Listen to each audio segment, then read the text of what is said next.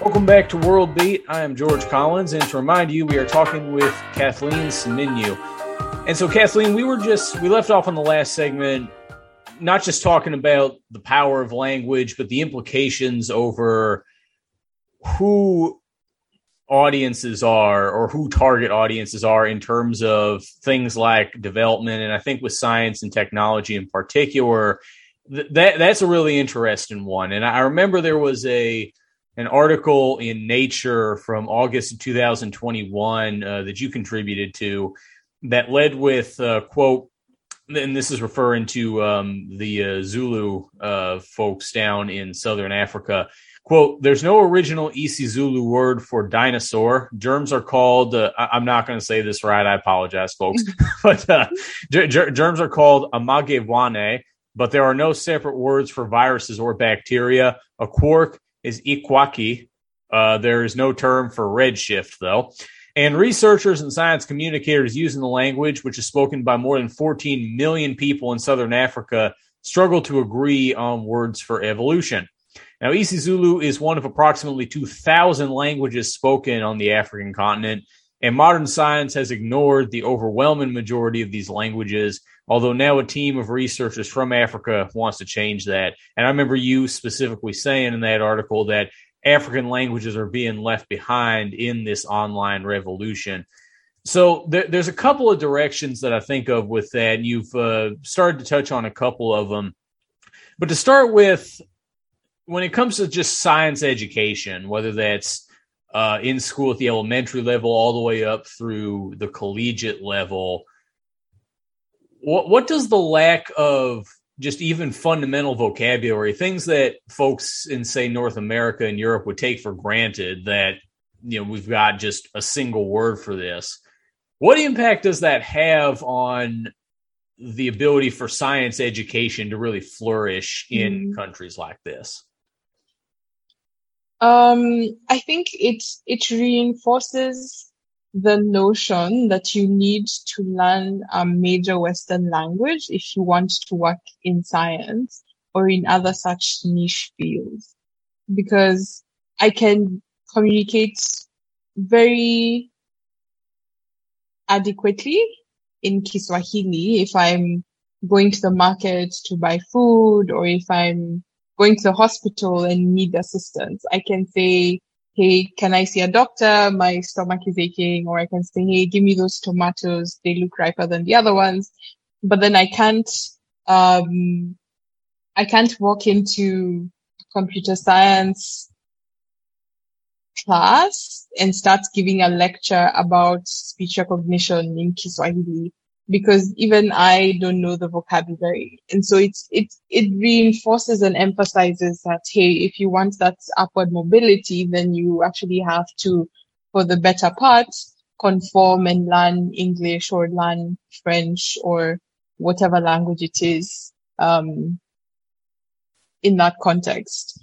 So with being left behind, um, I think it's, it's Vukosi Marivate, um, and he's a researcher from South Africa who said that we're probably at an inflection point where if machines don't know your language, then it's very possible that it's going to, that your language is going to be extinct in a certain number of years.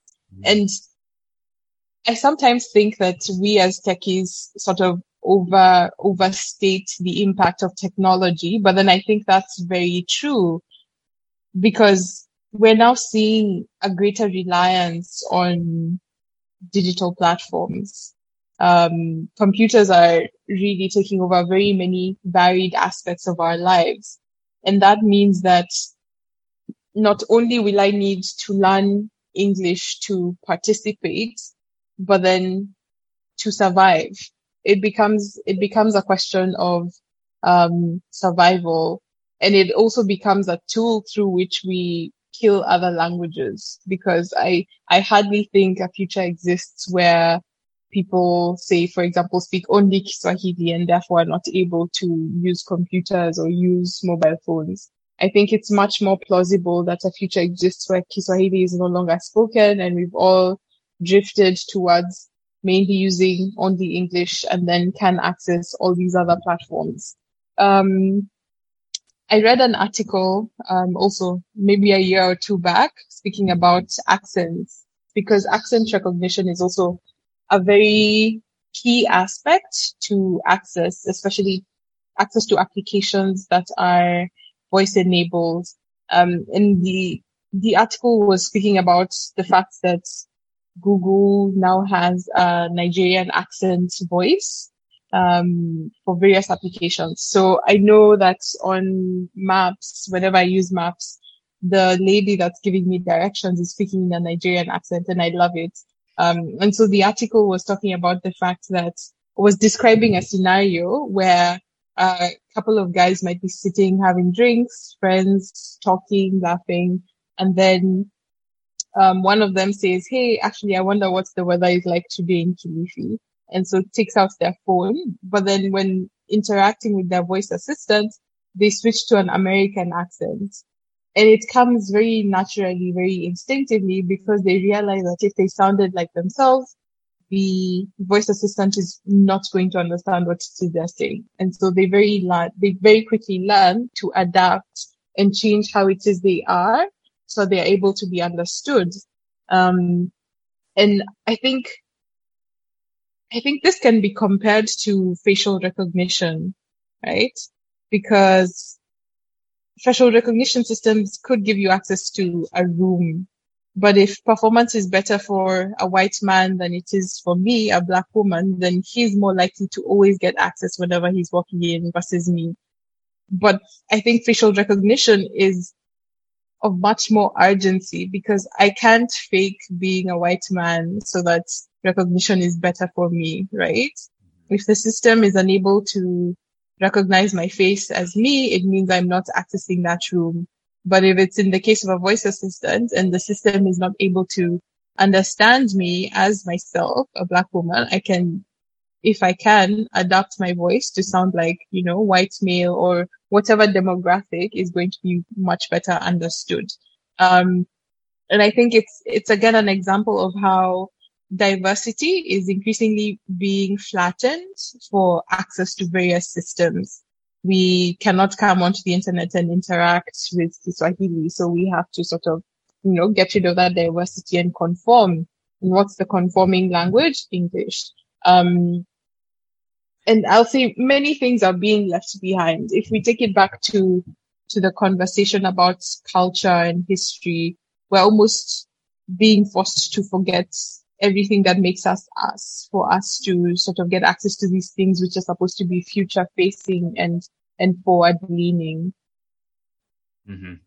well and to that point um, i don't know if you're familiar with the american sociologist ruha benjamin um, she uh, she wrote this great book um, from I think 2019 is when it was published called Race After Technology, and mm-hmm. she explores a lot of these themes um, strictly in the American context about looking at technology is always hyped up as this way of the future, right? Especially in um, you know, what we think of as the Web two era, where um, there was all of this forward look. Well, you mentioned the Social Network, that film earlier, which really seems to capture that zeitgeist of that era. That Facebook and all of these tech companies were going to lead us into these new horizons that we could just never imagine.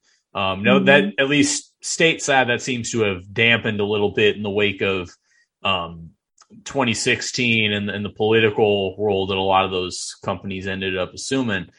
But Benjamin's point is that that all that talk is great for the people who are in control of these mechanisms and who are actually steering the ship and that um, you know you talk about facial recognition she also uses the example of um, uh, sensors on hand sanitizer that there were a lot of them that can't sense uh, black skin tone because of uh, mm. the way that they're designed or um, or even just something like on uh, google maps um, there's a tweet that went out i can't remember who wrote it where it says that, hey, my GPS just told me to turn on to Malcolm 10 Road.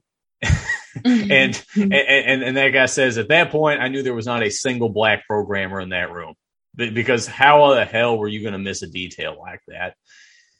And then even on the subject of language, you know, I think about even something as simple as Google Translate, right? which may have a Swahili option, but at least last time I checked, there's no Kamba.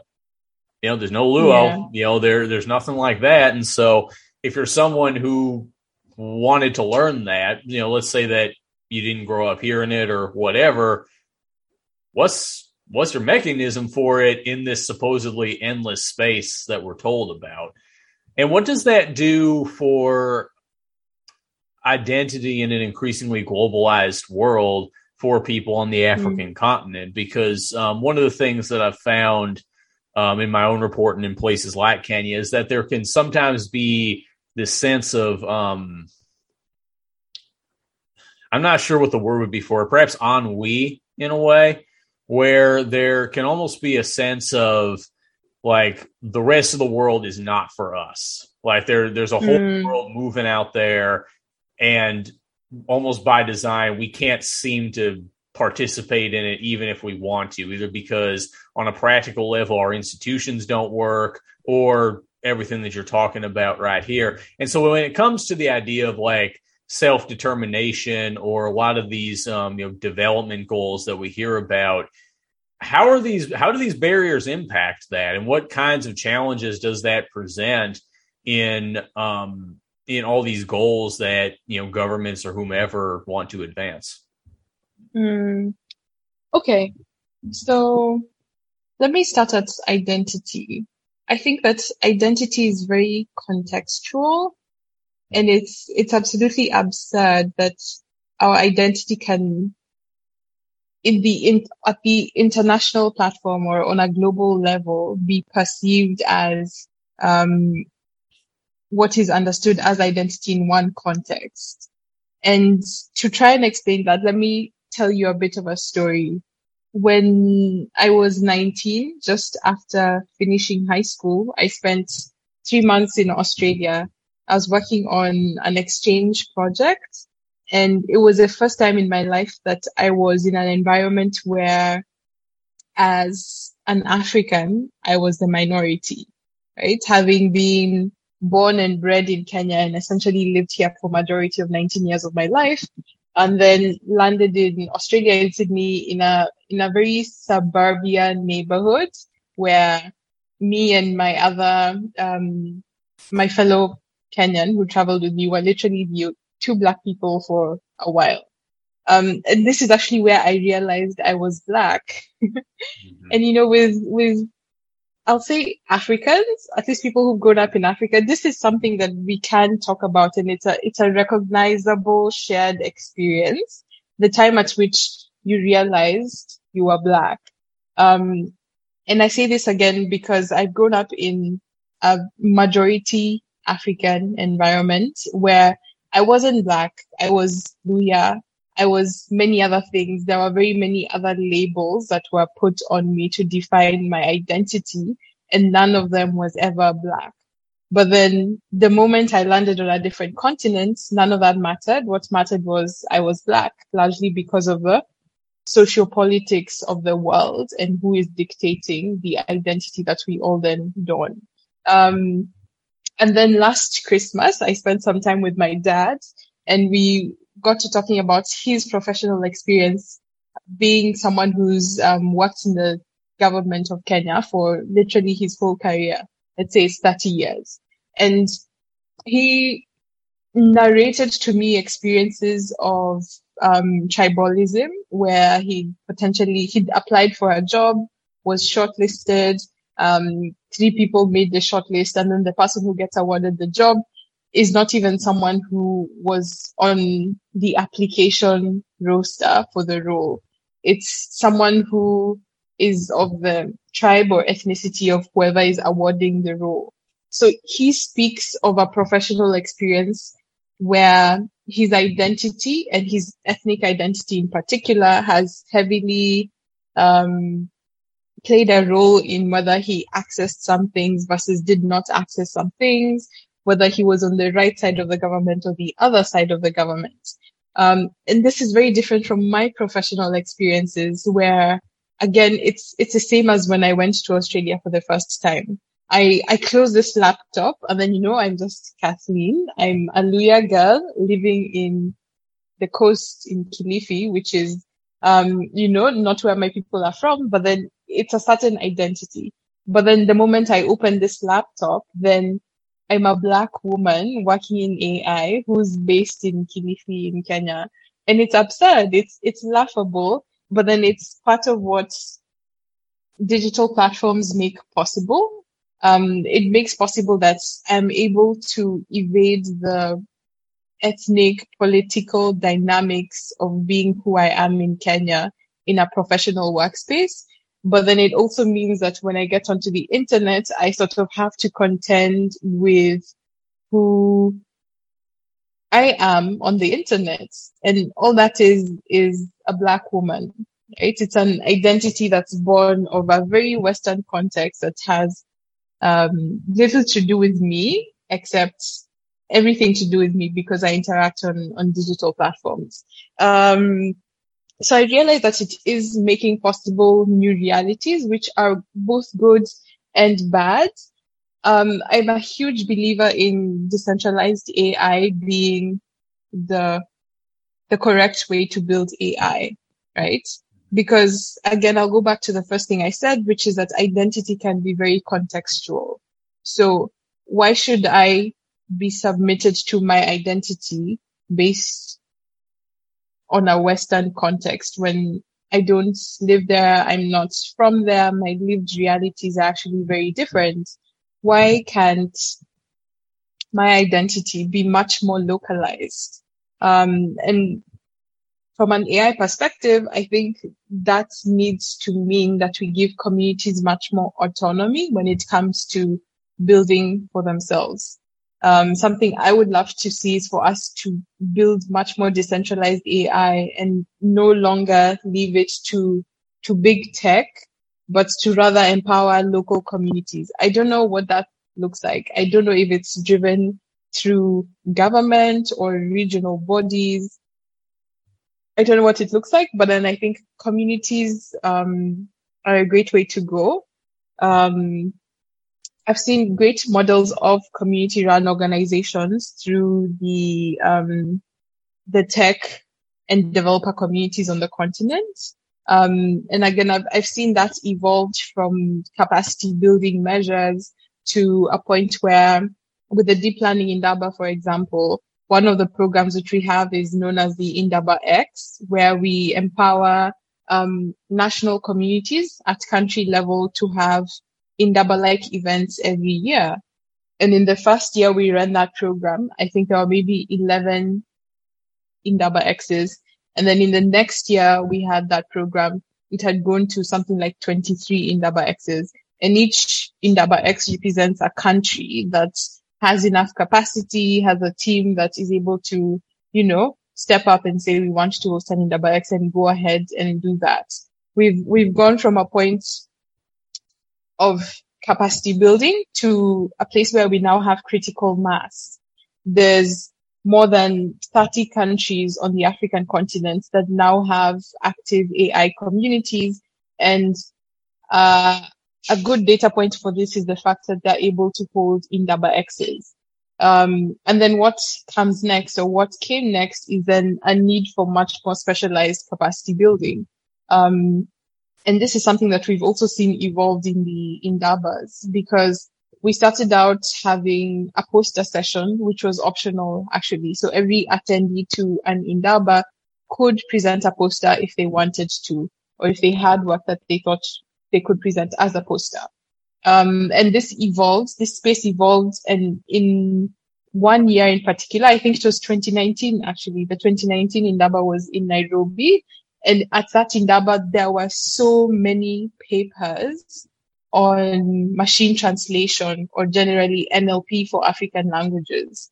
And I think the reason why, again, it goes back to the fact that once we have basic skills, everybody is most likely to start working on the problems that are closest to them as an individual. It may be close in proximity. It may be close for sentimental reasons. But then comes the need for specialized capacity building because we then start to identify problems in our ecosystem, which are sort of low hanging fruit and then converge around the biggest things. Um, NLP is one of those things. I've also seen a community grow um, for computer vision, particularly in agriculture. So there's very many groups of researchers now doing um, image or crop classification for for rice, for cassava, for maize. Um, but we've seen that specialized capacity building, and that has grown to much more access to funding because um, people are now able to write or put together project proposals, have a credible number of partners that they can list as well as experience, and then, you know, get funding to carry out some of these projects. Um, I do think one um, huge challenge to actually getting to community driven AI is compute because um, even if we did somehow manage to break down the behemoths that are big tech, I don't know that we'd be able to figure out a way for these local communities to have access to compute. Um, and even in the work that I've done with these communities, I see that as repeatedly a stumbling block. We'll have teams come together, put together a proposal, get funding, and then realize that A, they didn't allocate enough to compute, or B, they simply did not think that compute would be that huge a deal, but then now need access to some compute. So we have to start looking for cloud credits or something for them to continue their work. And this is a very different reality from someone who sits at a Western institution and sort of just has access to timeshare compute, which they can use for all their work. Right. So I think compute is, is, um, so, so sorry, a huge just stumbling uh, block. Just, just to uh-huh. clarify what you mean by that, do, do you mean like the, um, like infrastructure to support like physical computers and machines that are accessible or, um, what, what kind of, uh, what, what, what kind of support are you referring to there? Not necessarily physical infrastructure, but compute to train ML models. It could be in the cloud. It could be that you have a physical GPU on your laptop, but then um, we do have a huge need for compute. In Masakhane, for example, we largely use GCP, um, and that's because um, our relationships with individuals at Google has meant that it's very easy for us to say, hey, here's a project. Are you able to give them cloud credits for, you know, X period of time to run their experiments? So we've been able to survive on goodwill in that case. Um, but then I do think about the fact that if you, if you think about the case of OpenAI and their language model and the amount of compute that goes into building that versus you know, the cloud credits that we use to build the models that we do, it's, it's almost incomparable that we're supposed to be competing in the same field and building the same tools. Um, well, it, it seems yeah. to me if I could just, uh, think, cause I, when I was in undergrad, I studied, um, economic development, uh, on the African continent with a pu- public health focus in particular. But really, I think this, this principle could apply that there seems to have long been this idea that of like say a global like free market, right? Which is a loaded term. No one seems to know what that means anymore. But at least in this context, it's often taken to mean that if if trade is just opened up across all countries of the world, that this is the path to prosperity. And what we figured out pretty quick was that, yeah, sure, maybe on paper that works, but paper's also a thin thing that goes all greasy when you rub or goes all see through and you rub grease on it, right? And that mm. for that philosophy to succeed, all of these countries would have to be on an even playing field. And the reality is they just weren't at the time and, and certainly throughout a lot of those projects. And from what you're describing, it sounds like it's a trap that can easily be fallen into in this tech space too, that tech is seen as this um, egalitarian space. Everyone has mm. access. Mm-hmm. And it's like, well, yeah, on paper, that might be the design, but is that the reality? And, you know, those things seem to be distant cousins that ain't always on speaking terms, if you will. Yeah. And so it, it really seems like a, a, a repetition of some of those mistakes of the past when it comes to the idea of, well, what constitutes the path forward to um, development for a lot of nations.